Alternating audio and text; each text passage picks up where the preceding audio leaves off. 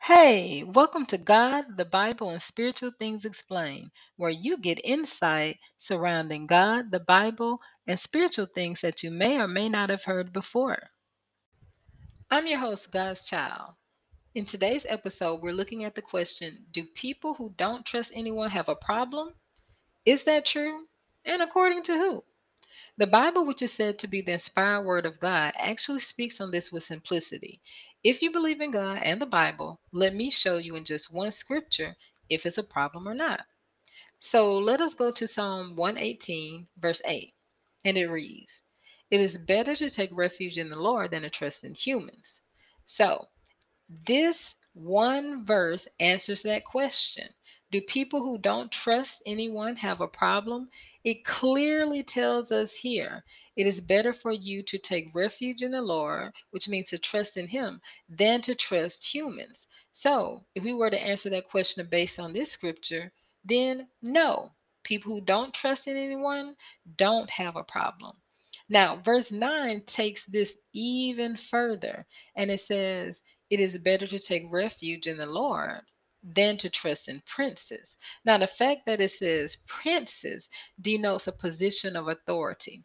So it's letting us know that while verse 8 tells us it's better to trust in the Lord than humans, because many of us may see humans as just being like me and you, just regular old people.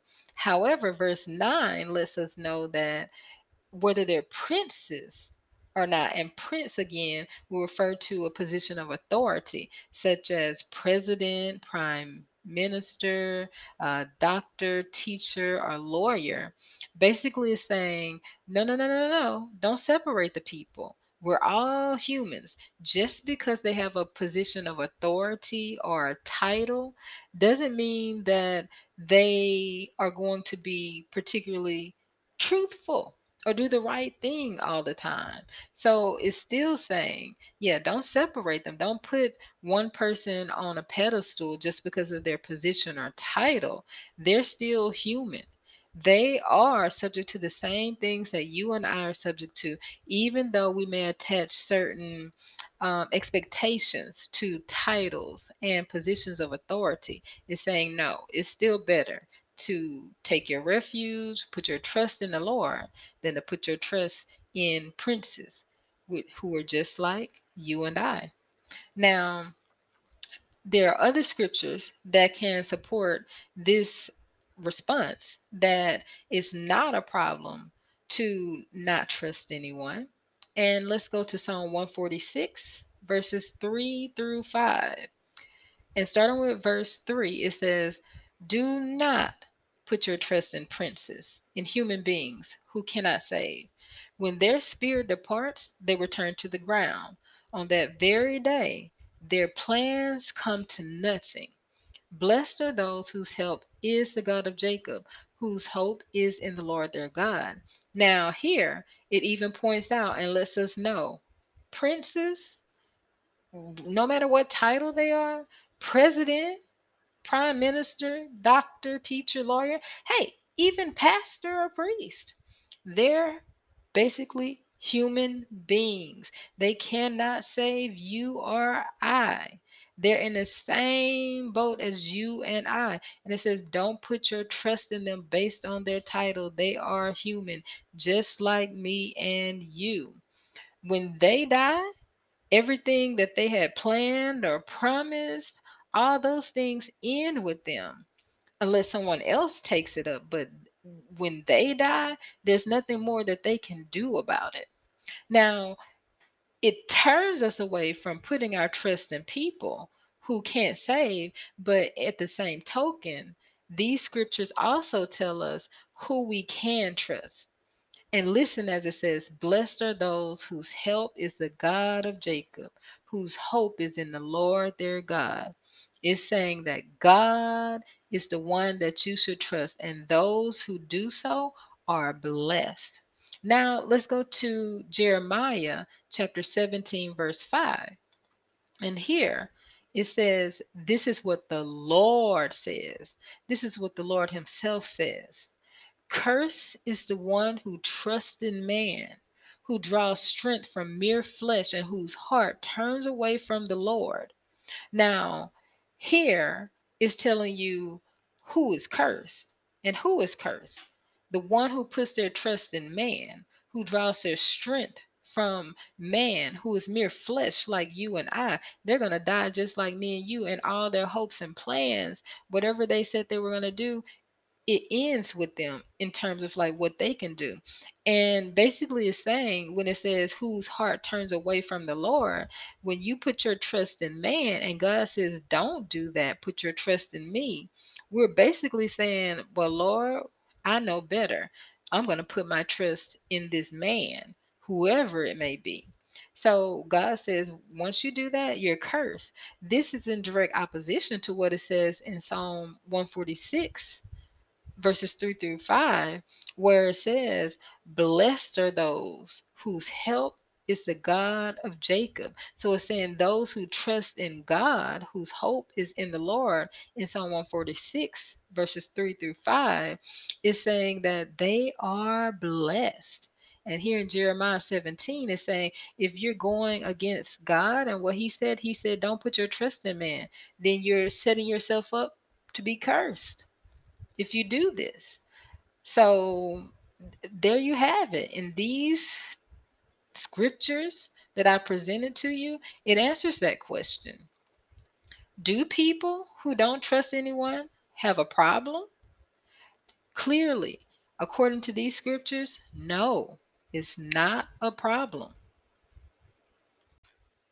Although the world tells us that people who don't trust others have trust issues and are problematic, if these scriptures from the Bible are true, then it's actually a problem when we put our trust in people. Think about how many times people say they can't believe someone did something wrong or how they were hurt by something someone did or didn't do. Well, that's a function of trusting that people won't do those things, which, based on the Word of God, is in itself a fallacy, a problematic way of thinking. However, according to man, who we trust knows better than God, the fallacy and problematic way of thinking is what God's word says. So, what do most of us do? We put more trust in man against what God says, holding people to a standard of always being truthful and right. Then, when people aren't, we're surprised, shocked, hurt. Could it be that God's word presents the truth so we're not surprised, shocked, or hurt? It's not that God wants us to accept the wrong behavior of others, but for us to not be oblivious to the reality that people are capable of doing something we wouldn't think they would. And even a person who does it may have never thought they would. Now, isn't that something to think about? A good example was with Jesus and the disciples who were closer to Jesus than anybody on earth. They saw him when he was asleep before he even got up to present himself to the world. Remember, one minute Peter was declaring the truth of who Jesus was, and Jesus gave him his props for that. But not too soon after that, he was basically calling Jesus a liar and saying he would protect Jesus even if it meant losing his own life, when Jesus was telling them that he was going to die soon. Well, Jesus had to let him know that not only was he going to die, but that Peter, with all his 10 toes down bravado, was going to deny not once, but three times that he ever knew Jesus, never seen or heard of the man in his life. So Jesus, who knew that Peter would do this, wasn't shocked, surprised, or hurt by it because of the truth clearly stated in the Word of God. Don't trust in man. Then there was Judas, that other one, talking about sleeping with the enemy, who betrayed Jesus, handing him over with a kiss to the ones who intended to have him killed. Yet Jesus knew that he was going to do that too, and still wasn't shocked, surprised, or hurt by it. Now let's examine this. The commonality between both men's actions was Satan, the father of lies. For when Peter said what he said, Jesus didn't say Peter, but Satan get behind me. And when Jesus was at the table telling the disciples one of them was going to betray him, it said Satan entered into Judas and he got up and left to go rat Jesus out to his enemies. So perhaps Satan is really behind the thinking that if you don't trust anyone, it's a problem. After all, he's the father of lies and has always twisted truth, which is God, for his benefit to lead us and even the initial angels who sided with him away from God. Why?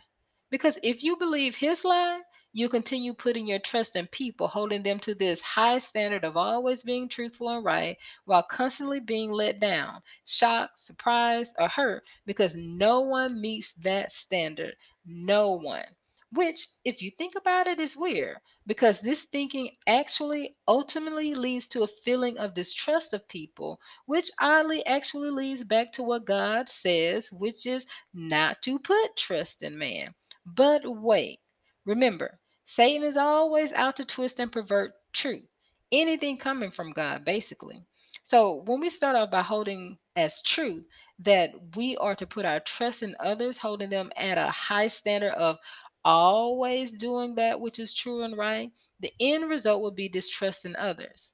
However, despite this seeming to have led to what God said, this result, based on Satan's way of thinking for us to trust in man from the get go, is actually a perversion of what God said because it's rooted in fear, based on others violating the fallible idea that was believed, which is now seen as problematic despite what others have experienced.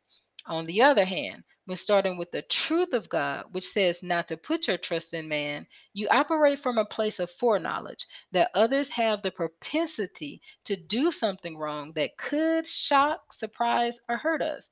But in the knowing of this, we're not actually surprised, shocked, or hurt when others do do something wrong, which doesn't lead to fear as the problematic thinking which Satan wants us to have would. Confusing? Not really. It's simple. Man's way of thinking, which is put your trust in people until otherwise proven untrustworthy, leads to fear as a function of that way of thinking when people show themselves to be untrustworthy. God's way of thinking, which is don't put your trust in people because of the foreknowledge that they are imperfect and therefore will not always be truthful and right, doesn't lead to fear because fear is based on not knowing something. So, while it seems like Satan's way of thinking, which he wants man to go by, is good, it perverts God's way of thinking, which God intends us to have, as Satan's way leads to fear. And the Bible tells us perfect love casts out fear. And God is that perfect love. So, if that way of thinking leads to fear, then it can't come from God. Now, think about this Satan's whole existence after his fall is rooted in fear. So, in effect, that's why he pervert God's truth to have people thinking his way instead. Why? Because fear is how he rules over people and has us doing all kinds of untruthful and unrighteous things. Doesn't that fit what Peter and Judas did to Jesus? But did Jesus start thinking fearfully after each did what they did? Judas betraying him and Peter denying him? No. Because he had God's thinking, which is not putting trust in them, knowing they would not always do what is truthful or right, which they didn't. As a result, Jesus was not shocked, surprised, or hurt, but walking in truth, not fear, in the midst of and after each situation. So, whose way of thinking will you trust? God or man's, which is really from Satan's perverse twisting of God's way of thinking? So, you have it. The answer to the question Do people who don't trust anyone have a problem? According to God's word, no. It's the opposite. People who put their trust in other people is a problem. But don't just take my word for it. I encourage you to do your own study, pray, and read the Bible so you can know that you know, that you know, that you know.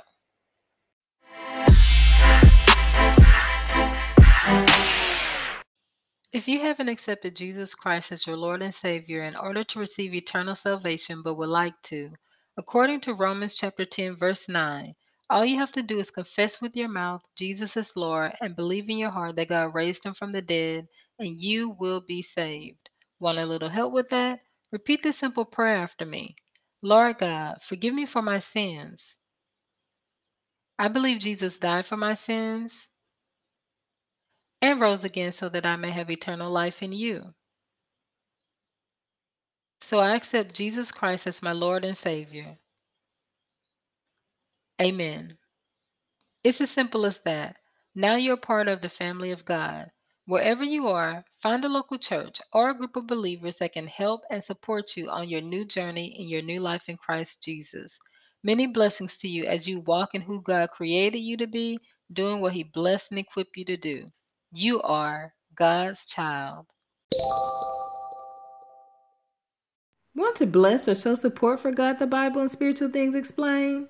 Well, you're welcome to send a financial gift to Cash App using cash tag GTBSTE.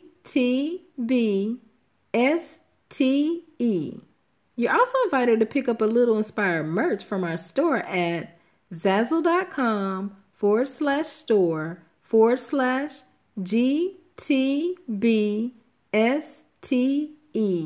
Oh, and don't forget to subscribe and share the podcast with other listeners.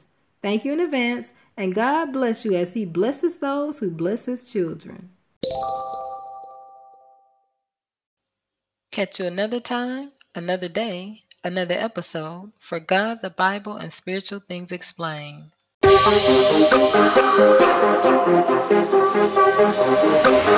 Huh.